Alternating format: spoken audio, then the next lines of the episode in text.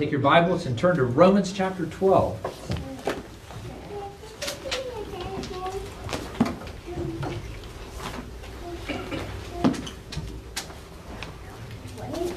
Romans chapter 12. Let us give attention as we listen to God's word. I appeal to you, therefore, brothers, by the mercies of God, to present your bodies as a living sacrifice, holy and acceptable to God, which is your spiritual worship. Do not be conformed to this world, but be transformed by the renewal of your mind, that by testing you may discern what is the will of God, what is good and acceptable and perfect.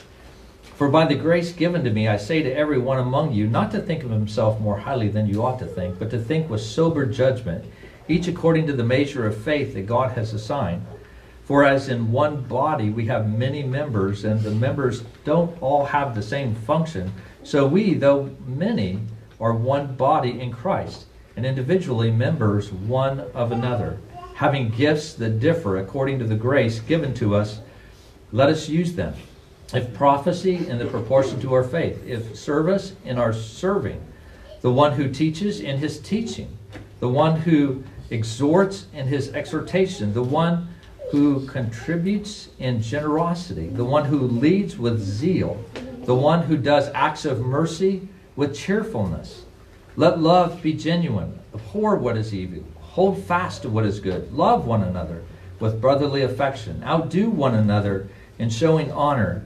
Do not be slothful in zeal. Be fervent in spirit. Serve the Lord. Rejoice in hope. Be patient in tribulation. Be constant in prayer. Contribute to the needs of the saints and seek to show hospitality. Bless those who persecute you. Bless and do not curse them. Rejoice with those who rejoice. Weep with those who weep. Live in harmony with one another. Do not be haughty, but associate with the lowly. Never be wise in your own sight. Repay no one evil for evil, but give thought to, um, to do what is honorable in the sight of all. If possible, so far as it depends on you, live peaceably with all. Beloved, never avenge yourself, but leave it to the wrath of God. For it is written, Vengeance is mine, I will repay, says the Lord. To the contrary, if your enemy is hungry, feed him. If he is thirsty, give him uh, something to drink, for by so doing you will heap burning coals on his head. Do not be overcome by evil, but overcome evil with good. Amen. The grass withers, the flower fades, but the word of our God will stand forever. Amen. You may be seated. Let's pray.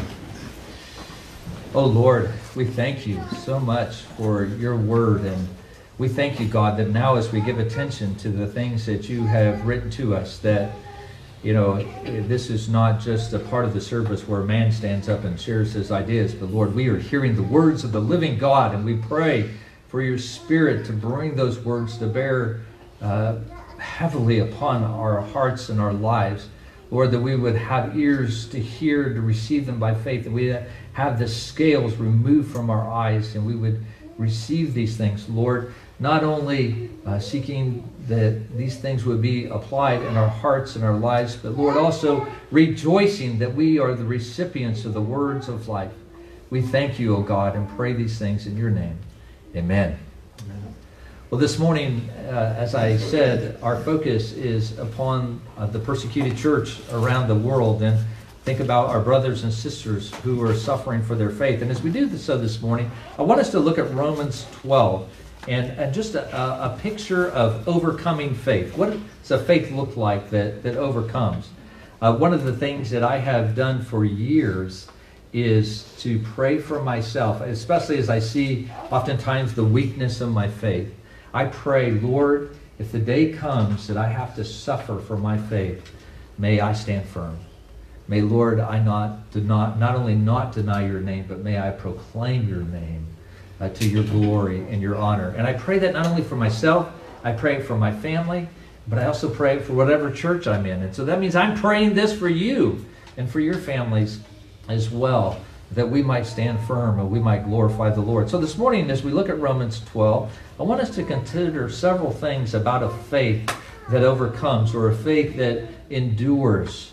And so, first thing I want us to see is the source of an overcoming faith, the source of an overcoming faith. And of course, the source of an overcoming faith is, is God's mercies. Okay? Uh, last week I shared a quote from Martyn Lloyd-Jones that went like this It says, You will never make yourself feel that you are a sinner because there is a mechanism in you as a result of sin that will always be defending you against accusations. And this is true before we become believers in the Lord Jesus Christ. There's something in us that just tells us we're not as that bad. And even as we become believers, oftentimes there is that whisper of that, that part of the flesh that says, You're not so bad. Okay? And, uh, and so that's why people don't see themselves as badly as they really are. But part of the gospel, brothers and sisters, part of the work of the Holy Spirit in our hearts is for the Holy Spirit to show us oh no, you are that bad. Actually, you're probably worse than what most people know. And uh, so part of the gospel is opening our eyes to be able to see the wickedness of our own hearts. And, and once we see the deep darkness of our hearts, we are overwhelmed to what lengths that God will go to to save us from our rebellion against Him and not at all treating us as we deserve. He gives us mercies, brothers and sisters. He doesn't treat us as we deserve. And, and one of the things, you know, in our midweek study of this book, Gentle and Lowly, that uh, one of the things that this study has shown me is really the heart of God behind the actions of God. When people ask me about the study that we're doing, and I tell them, I said, that's how I would describe it.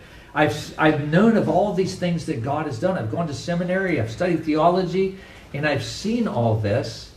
And, you know, uh, but now I think I'm seeing the heart of God behind all of these things. I, I, I, think it's too easy for us to think of our salvation as the result of a cold and calculated plan of God. Well, He elected us from before the foundations of the earth. And, you know, that sounds glorious. But then when you hear that He loves us, when you see His compassion, uh, that, that, uh, that he seeks to set us free from sin. And he goes to such lengths to set us free as hostages to sin and the, the torment that sin causes in our lives. And he pursues us to set us free that we might understand his wonderful grace. When you see that he yearns for us, brothers and sisters, with a love that is bigger than the enveloping darkness that we might be walking through, even at this time it's just wonderful to see. When you see that the love that He has for us is, is it takes the best love that we know here on this earth and it makes it appear just like a whisper. It just makes it appear like it's the, the, the tiniest little thing when you see the love that God has for His people. And it is this love, this mercy, which includes the compassion that God displays concerning our misfortune, especially concerning sin. And, and that is the source of this overcoming faith. I appeal to you, therefore, brothers, by the mercies of God, because you have received those mercies. You have received that salvation that God has given to you. You have seen His great love for you. You have experienced that. Now, to understand God's mercy, consider how Paul describes that mercy. Flip over to Ephesians chapter 2 another very familiar passage. Ephesians 2. This is what Paul says to the Ephesian church about God's grace. He says, But God being what? Rich in grace. God doesn't just show us grace, He is rich in grace. He gives us gifts that are beyond our comprehension in terms of the way that, that He treats us. And it says, Because of His great love, with which he loved us. None of us understands that kind of love here upon this earth. It is a love that goes beyond anything that we ever experienced. Um, I like the illustration that Dane Ortlund uses. He says, God is a billionaire in the currency of mercy. He is a billionaire in the currency of mercy. And the withdrawals we make as we sin our way through life causes his fortune to grow greater not less. And see, we can't comprehend that because when we spend something, we get rid of it, we have less. But with God, that's not the case. And you might say, how can that, how can that be? Well, the reason is because mercy is who he is. If, if mercy was something that God simply had, then he could spend part of it and then he would have less. But it is part of his character. Now, it's not the totality of the character of God. God is more than simply uh, mercy, and Ortlund points that out. But that is who he is. And so he, uh, uh, Paul describes God's wonderful mercies. As a matter of fact, uh, he's been describing it for 11 chapters. And so it's sort of too bad we're doing a one off on Romans 12 when we don't get the advantage of Romans 1 through 11. Um, but uh, Paul is just sharing these, these riches of God's mercy, and he becomes so overwhelmed by them that as he's writing to these brothers and sisters, he says in Romans 11 33, Oh, the depth of the riches and the wisdom and the knowledge of God, how unsearchable are his judgments, and how inscrutable his ways. For who has known the mind of the Lord, or who has been his counselor, or who has given a gift to him that he might be repaid? For from him and through him and to him are all things. To him be glory forever. Amen. You see, Paul is just overwhelmed with the wonderful mercies of God. He is he is enraptured by God's great mercies. And so he says, I appeal to you, therefore, brothers, by the mercies of God, to present your bodies as a living sacrifice. Now, he's saying here that we are to bring, we are to present, we are to offer our bodies as a sacrifice to God. But it's interesting, it's a sacrifice that's still living. You know, kids, when we think of sacrificing something, we think of putting it to death. But that's not what he says here. It's to be an active pursuit. Uh, it's, it's to be an ongoing sacrifice. It's to be an active pursuit as long as we live. That we are every day bringing our bodies, our lives to the Lord to offer them to Him. It's, it's the idea of presenting ourselves as an instrument of righteousness. Lord, use me. Do with me what you want. Of glorifying God through our bodies by leading an upright life. And also, part of that idea of offering our bodies to Him is, is forsaking the dominion of sin over our lives, those things that, that tempt us to, to sin, because we have been brought from death to life. Now, Paul uses this language in Romans 6. Turn back to Romans 6, uh, verse 13. He says, Do not present your members to sin as instruments for unrighteousness, but present yourselves to God as those who have been brought from death to life, and your members to God as instruments of righteousness. And then skip down to verse 16. Do you not know that if you present yourselves to anyone as an obedient slaves, you are slaves of the one whom you obey, either of sin, which leads to death, or of obedience, which leads to life. And, and that's why, as Christ's disciples, we must choose daily to die to the things we selfishly want to do and instead to do what Christ wants. Um, let me, if I could, read to you Luke chapter 9, verse 23. Luke 9, 23. And, and he said to all, If anyone would come after me, let him what? Deny himself and take up his cross daily and follow me. For whoever would save his life will lose it, but whoever loses his life for my sake will save it. For what does it profit a man if he gains the whole world and loses or forfeits himself? For whoever is ashamed of me and of my word of him will the Son of Man be ashamed, and when he comes in his glory and the glory of the Father and of the holy angels. And so, as, as living sacrifices, we die in order for Christ to live in and through us. For us not to do the things we want, but to see the work and the power of the Holy Spirit at, at work in us. I mean, what does Galatians say? I have been crucified with Christ, right? It, it is no longer I who live, but Christ who lives in me. And the life I now live in the flesh, I live by faith in the Son of God, who loved me and gave himself for me. So Christ living in and through us means many things, one of which is embracing that position of a servant, of giving our, our lives to Him. Jesus willingly gave up His glory to take the form of a servant. We read that in Philippians 2. And so we willingly lay aside what we want our agendas, our priorities, our dreams, all of the things that we want to present our bodies or our lives to God for Him to do whatever He wants. Now, I, you know, I get to spend a lot more time with this text than you guys do. You get to, you know, listen to it for 40 minutes maybe, but I get to spend all week with it. And one of the things I think that struck me as I was reading over Romans 12 and, and studying these things is I realized that I think my view of Romans 12:1 has become very Americanized. And, and when I thought about this passage, I often asked myself, God, what do you want me to give up? What do you want me to give up?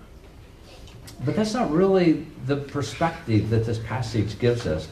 You know, I mean, I was thinking of it as if a sacrifice is something that we give, it's something that we do rather than something we are.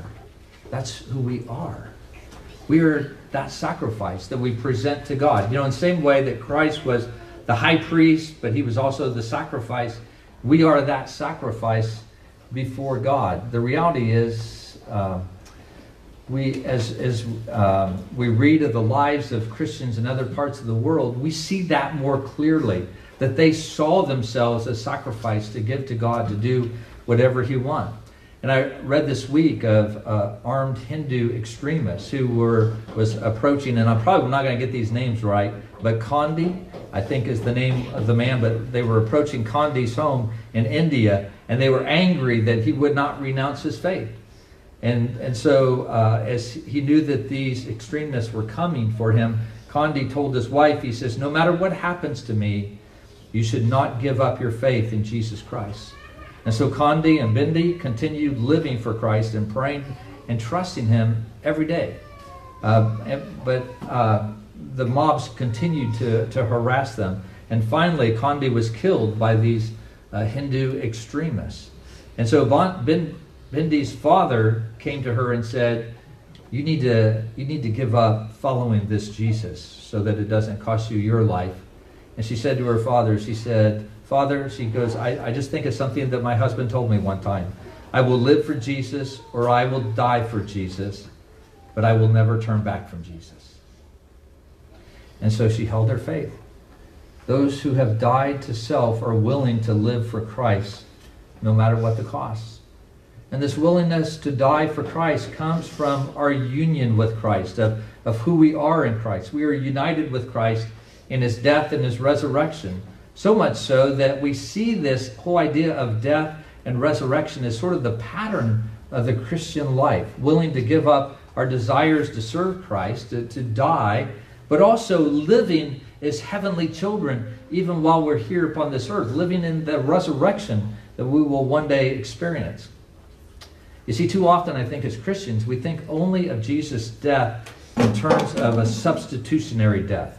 In other words, that's to say that Christ died so that we wouldn't have to die. And I think that's oftentimes where we just sort of zero in on in terms of his death. And we focus upon that. So we think, well, Christ had to suffer so I could have it easier in my life. But the Bible presents the death of Christ not only for us, but the Bible talks about his death in us as well. The cross is not only the hope of our redemption, but also the pattern of our lives as well. Uh, it's, it's the power of the resurrection that is work in us as well as the cross. And so here, Paul describes this living sacrifice as holy, acceptable, well pleasing to God. He is, he is focusing on the fact that Jesus was the blameless, unblemished sacrifice. And he's saying that we too, as those who have been made blameless and unblemished in Christ, are to offer uh, our justified and sanctified selves as a sacrifice pleasing to God. I trust that you see as you, you are reading this that Paul is drawing you to an infinitely higher plane. You know, he's, he's wanting you to see the glory of what the Holy Spirit is doing in the hearts of someone who has such faith in Jesus Christ. We, we are to offer up as a sacrifice not that which is worthy of death, not, not our sin, but rather uh, what you are to offer up is precisely that which is now worthy of life, that in which the Holy Spirit is at work in our hearts. You are to offer up what is good in you, the very good that has been created in you by God Himself. Okay?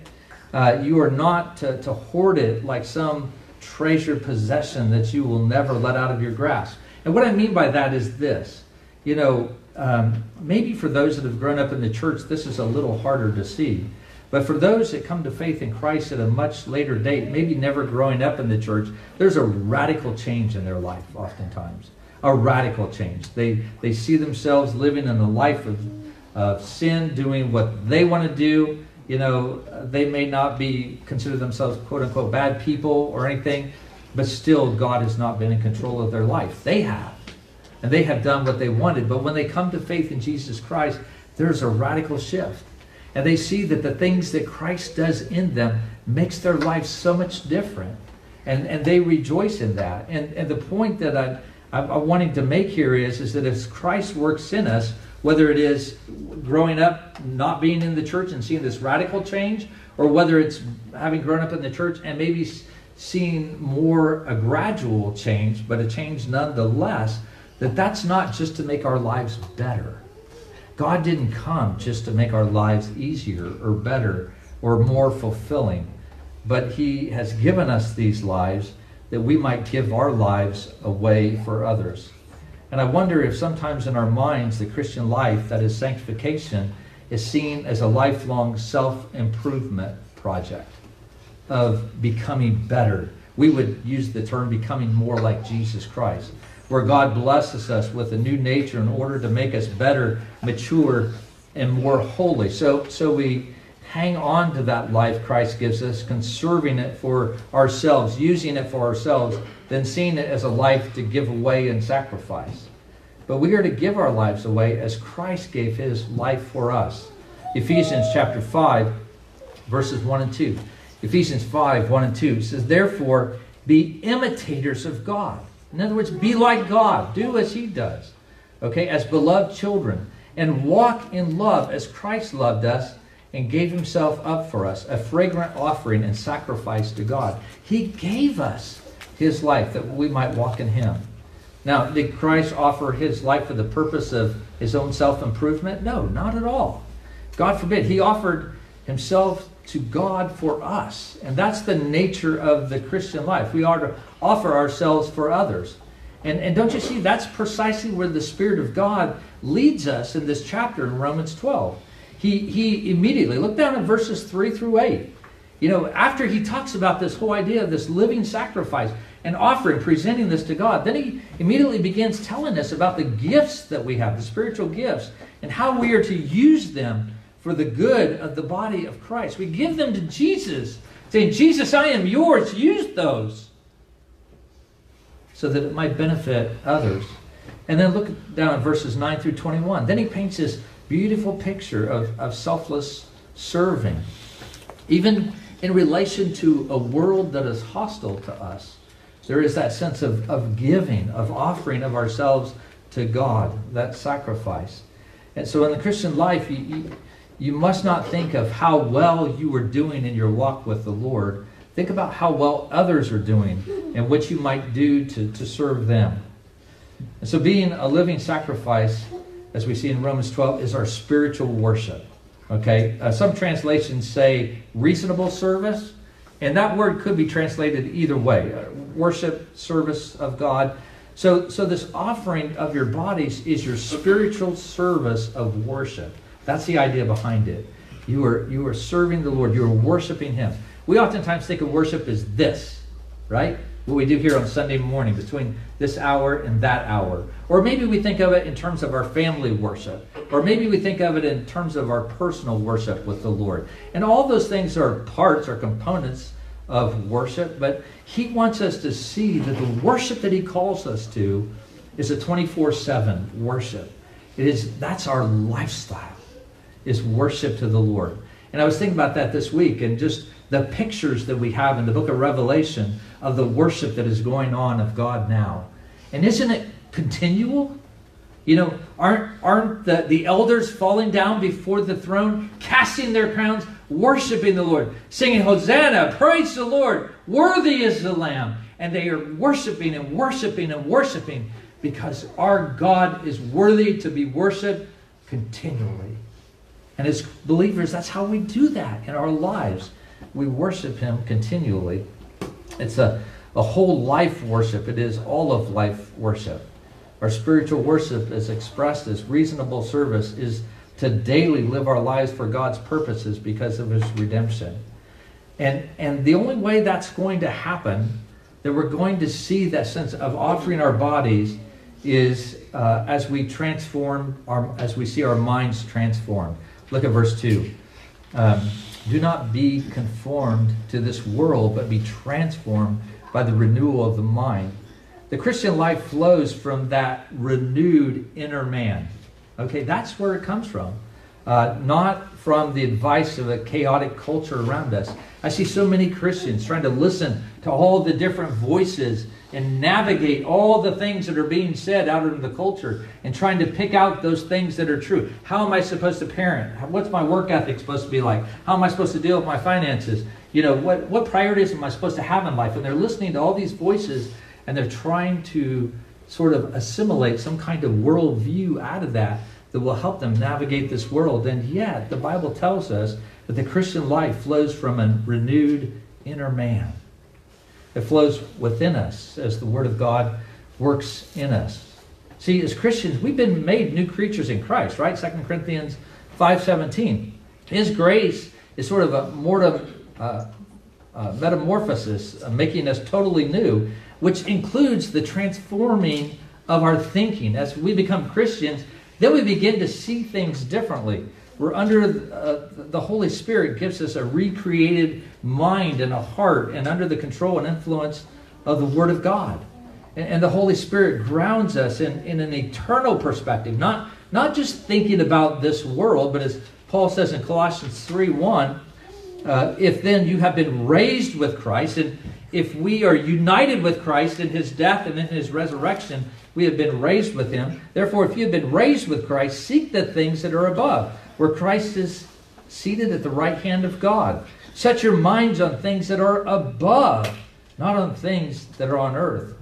And so we live in a world where it's increasingly common for Christians to think that their particular opinions about God uh, matter and they're just equal with God's word. That their opinions about God matters maybe sometimes more than what God's word uh, matters. Ligon Duncan tells a story of a friend of his, Mark Dever. Mark uh, is a Reformed Baptist preacher, and he was teaching at, he was doing a seminar actually at Southern Baptist Theological Seminary. This is before Al Mohler got there. So the seminary was, had still, was going in a more liberal bent. And uh, Mark goes, and he is a Bible believing preacher, believe me. If you get a chance to hear Mark Dever, listen to him. But Mark's, you know, making an assertion from Scripture about God, and a student uh, in the class sort of interrupts him and says, uh, Excuse me, Mark, he said, I, I like to think of God as wise, not as meddling, uh, as compassionate, not, not overpowering. Um, I, I, like to think of God as resourceful, but not interrupting. That's, that's how I like to think about God. Mark Dever didn't miss a beat. He's a sharp guy. He looks at me and says, Well, thank you, Bill, for telling us so much about yourself. But we're here to learn what God says about himself and his word. Okay, brothers and sisters, that's what we need. Okay, we need to hear what God says in his word, not what we think. Unfortunately, it's not uncommon even to run into Christians all the time that, that say that, that they don't like what the Bible says about God, so they come up with some improved version. And I think oftentimes, I'll just be honest with you, I think sometimes those Christians, they just don't spend time with God's word.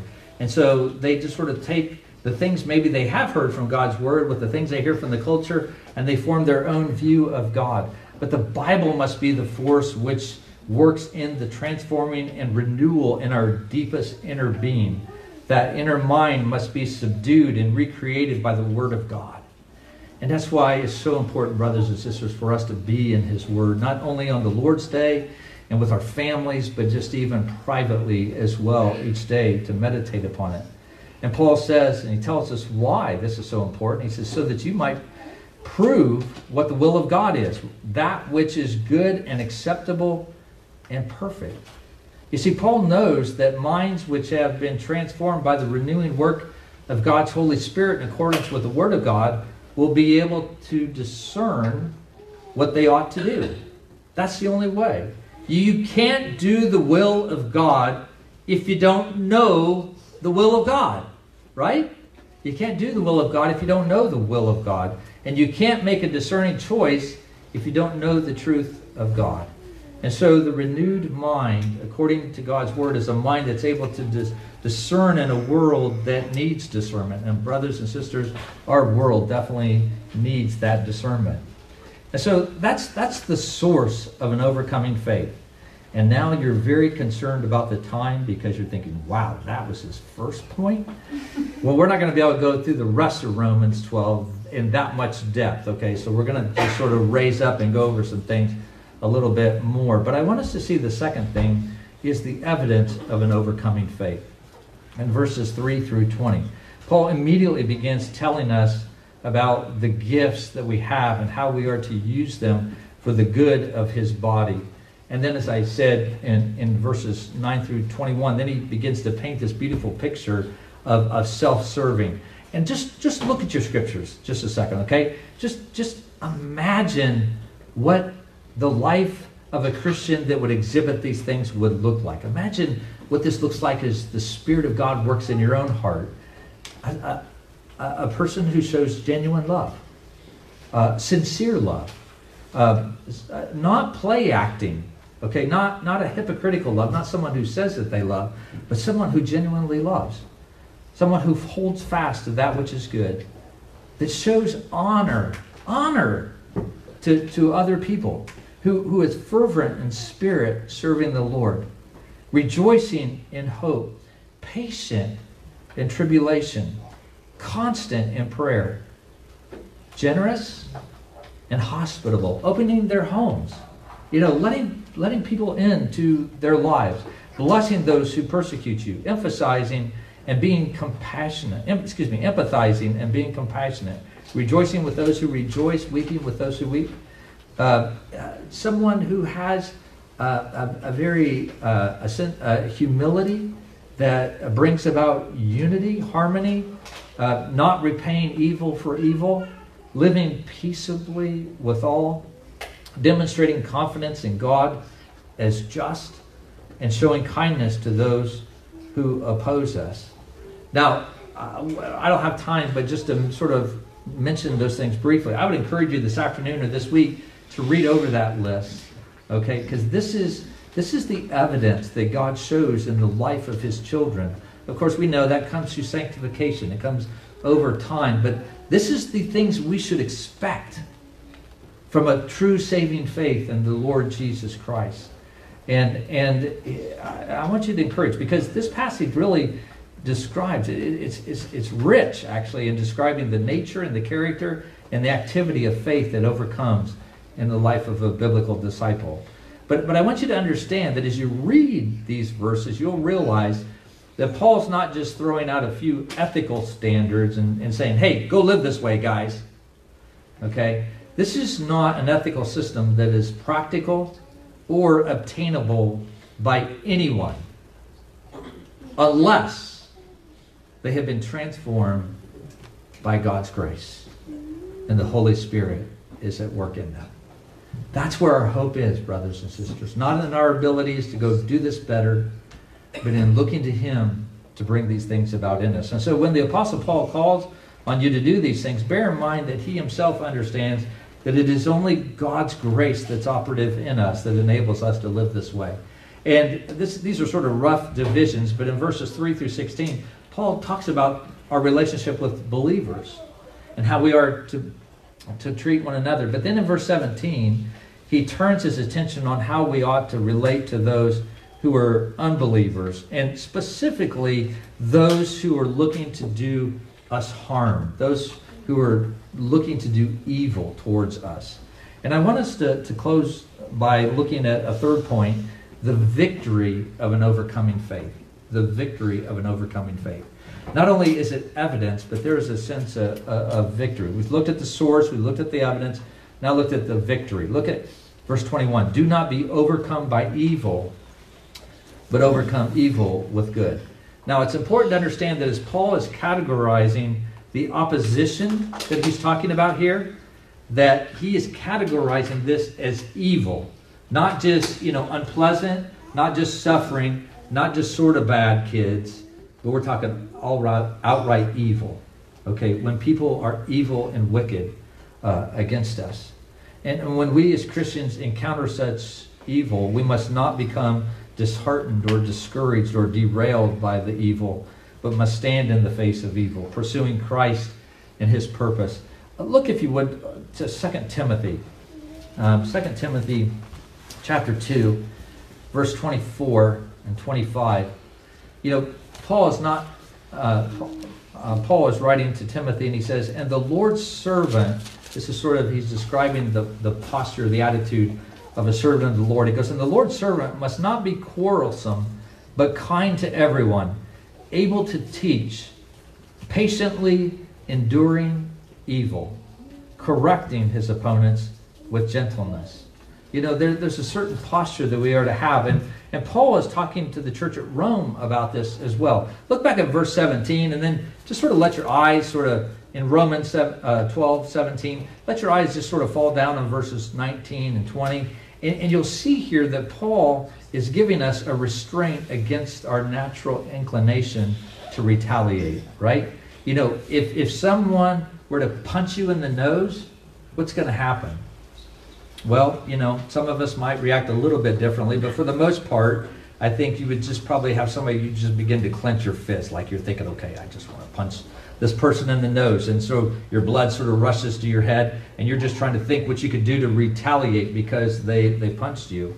You know, and unfortunately, that is the natural instinct of fallen human nature. But Paul is offering to a Christian here an exhortation of restraint to this instinct of retaliation. And he's saying to us that in our personal relationship with the world, he wants us to reject the inclination to revenge. And he wants us instead to not only not pay somebody back, but he wants us to show kindness to them. And, and Paul's language is very emphatic. Uh, he uses a particular form that makes it clear that he's saying that Christians should repay evil with absolutely no one at all. And instead, he wants us to do the very opposite. Because we're not to take upon ourselves the right to carry out vengeance for injustice done. Uh, that is a right which God holds for the state, actually. If you look at Romans 13, he talks about that, how the state bears the sword. And so, through the, the justice system, with the police, the military, you know, depending if it's a local or international incident or whatever, that's where justice is, is to happen. Now, with regard to our personal relationship, we're not to take on the spirit of revenge. And, and he tells us why. Look at verse 19. Um, because, he says, Beloved, never avenge yourself, but leave it to the wrath of God. For it is written, Vengeance is mine. I will repay, says the Lord. Now, Paul's not saying don't worry about justice. And there are times when those, uh, those institutions that God has set up, whether that be you know, our justice system, whether it be the police or the military or whoever it might be, they may not act justly. And so justice actually may not be done, but God says, I'll handle it. He says, I'll handle it better than you were. I'll handle it with more justice than you would. It's his character. He will repay. Which means that justice may not come here upon this earth, but one day justice will come. Because of that, the Christian then can rest in the deliverance of justice that God will bring, that that hope, that promise will be kept. And we're not only to refrain from revenge, um, as we saw in verse 19, but in verse 20, we are even to do acts of kindness towards those who have offended us. And, and as we do these acts of kindness, it doesn't mean that we just do that in our head, that if someone offends us, if somebody persecutes us, if somebody does evil against us, that we just say, Oh, I forgive you. But he actually says that this the, these acts of kindness are to be tangible, they're to be seen. Uh, if my enemy is hungry, I am to feed him. Thirsty, I am to give him drink. So I am to tangibly minister to that person in need. And as we do, it says that we could bring conviction upon them. Now, that conviction, or excuse me, we will bring conviction upon them, but that conviction can go one of two ways, okay? Sometimes when the sinner is convicted, he responds with an obstinate hatred that's even more intense than the initial evil that is shown. Some people become hardened, you know, as they are convicted, but at other times, God grants them repentance. Look back, if you would, to. Um, to that Timothy passage, okay, to 2 Timothy 2 24. And I, I want to read the rest of that passage. 2 Timothy 2 24. And the Lord's servant must not be quarrelsome, but kind to everyone, able to teach, patiently enduring evil, correcting his opponents with gentleness. God may perhaps grant them repentance, leading to a knowledge of the truth, and they may come to their senses and escape from the snare of the devil after being captured by him to do his will. You see, that's our goal. Our goal is to glorify God in the way that we act, but it's also in hopes that that person might become a believer. We talked about that in Sunday school with the, with our kids, uh, and as we watched Richard Wurmbrand and how he was in prison and how he was praying for the guards because his hope is, is that they might come to faith in Jesus Christ. Uh, I heard of the story of, of a man, I'll, I'll, call him Mr. B for uh, uh, just for the sake of illustration. Mr. B had been a communist state prosecutor during the, the Russian occupied Romania. And uh, he actually fell out of graces with his own party, believe it or not. And so he was imprisoned by his own comrades, even though he had prosecuted so many Christians uh, as a state prosecutor. And so he was put in prison where they got very little food, very hardly enough to sustain themselves. But then he was eventually transferred to a mine. So he got a little bit more food because, you know, they were doing hard, intense labor. And so they gave those prisoners just a little bit more food. But one day he was, Mr. B was coming back to the prison and he was at the gate. And the stranger walks up to him and gives him some food. And so uh, Mr. B sat down to, to eat the food, and the stranger sat down with him. And uh, Mr. B looked at the stranger and he said, So, he said, uh, How long are you sentenced for in here? He said, 20 years. He said, Really? What for? And he said, Well, he said, uh, I, uh, I gave a pastor who was a fugitive some food, gave him some bread. And so I got 20 years. And, and Mr. B looked at him and said, Who gave you such a punishment for a kind deed like that? And he said, Well, actually, he said, You were the state prosecutor at my trial. And he said, You're the one that got that sentence for me. He said, But I'm a Christian. And he said, I want you to know that I forgive you and I don't hold that against you. And as Christ has taught us, I would like to give you this bread to show that I have forgiven you. You know, Paul is saying that in our personal relationship with the world, the cycle of evil can only be broken by the goodness and the grace of God. And you see, Paul doesn't intend that we should be defeated in this life by the forces of evil that we encounter. But if we are to do battle, we can't fight fire with fire. I know sometimes kids, you hear that illustration, got to fight fire with fire, but that's not true for believers that are being persecuted. Our response is to be unworldly and otherworldly. It is actually to be a response that reflects our Savior and what He had done when He suffered upon this earth. And the only thing that would overcome such evil is the grace and the mercy of God. So this morning, as, as you hear these words from Romans 12, I know it's a very familiar passage, but I want you to take to heart and to ask yourself and to consider is the faith that I have an overcoming faith? Am I trusting in the Lord. For those of you who are abiding in Christ, you are putting your hope in Him, then we can have confidence that our faith will be an overcoming faith. As we trust the one who has suffered so and shown such love. But also, I think, as we hear these words this morning, I want you to consider your brothers and sisters around the world who are going through these things even now, that they are suffering in their faith. And it, they may not be in prison, they may not be on the execution block, they might. They may just be hounded by the authorities. They may just be prevented from gathering as a church. One of the things we talked about in Sunday school, kids, right?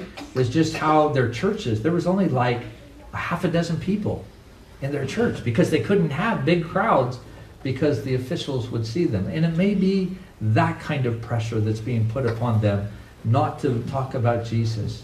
But pray for your brothers and sisters. Pray for them that they would stand firm. Pray that they would not retaliate. Pray that they would show kindness and that the love of Christ may continue to be proclaimed around the world. Amen? Amen. Let's bow our heads as we consider these things this morning.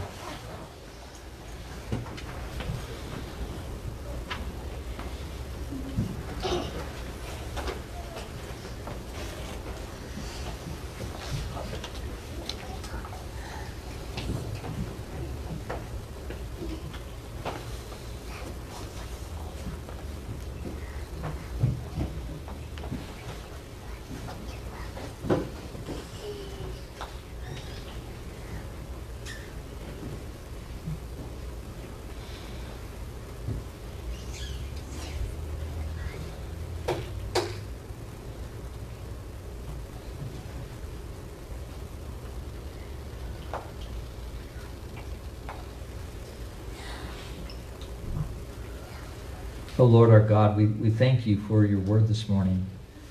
And uh, Lord, as we hear these things, especially as we read these, these lists of characteristics of, of those who are in Christ, um, we may be, uh, actually, we may feel like we fall very short of that and incapable of, of living this way. But Lord, we know that we have hope in Jesus Christ, that the things that you share, the promises that we can rest in.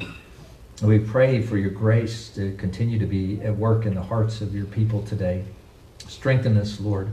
Help us to be genuine in our love. Lord, help us not to repay evil for evil, even, even in the, the small things that, that we encounter in our lives today. Lord, I pray that our hearts would be moved to compassion and kindness uh, towards others, even as they are ugly and nasty, as we would say today, toxic towards us. Lord, may we show the love of Jesus Christ. Work in us, O God. Strengthen your people. We also pray, Lord, for those that may not know you, that you would please not let them rest until they bow their knee to your glorious mercies and, and understand and, and see the wonderful salvation that you are, are giving to them. Please work in their hearts, O God, that they might know you. We just thank you, O Lord, and pray these things in your glorious name.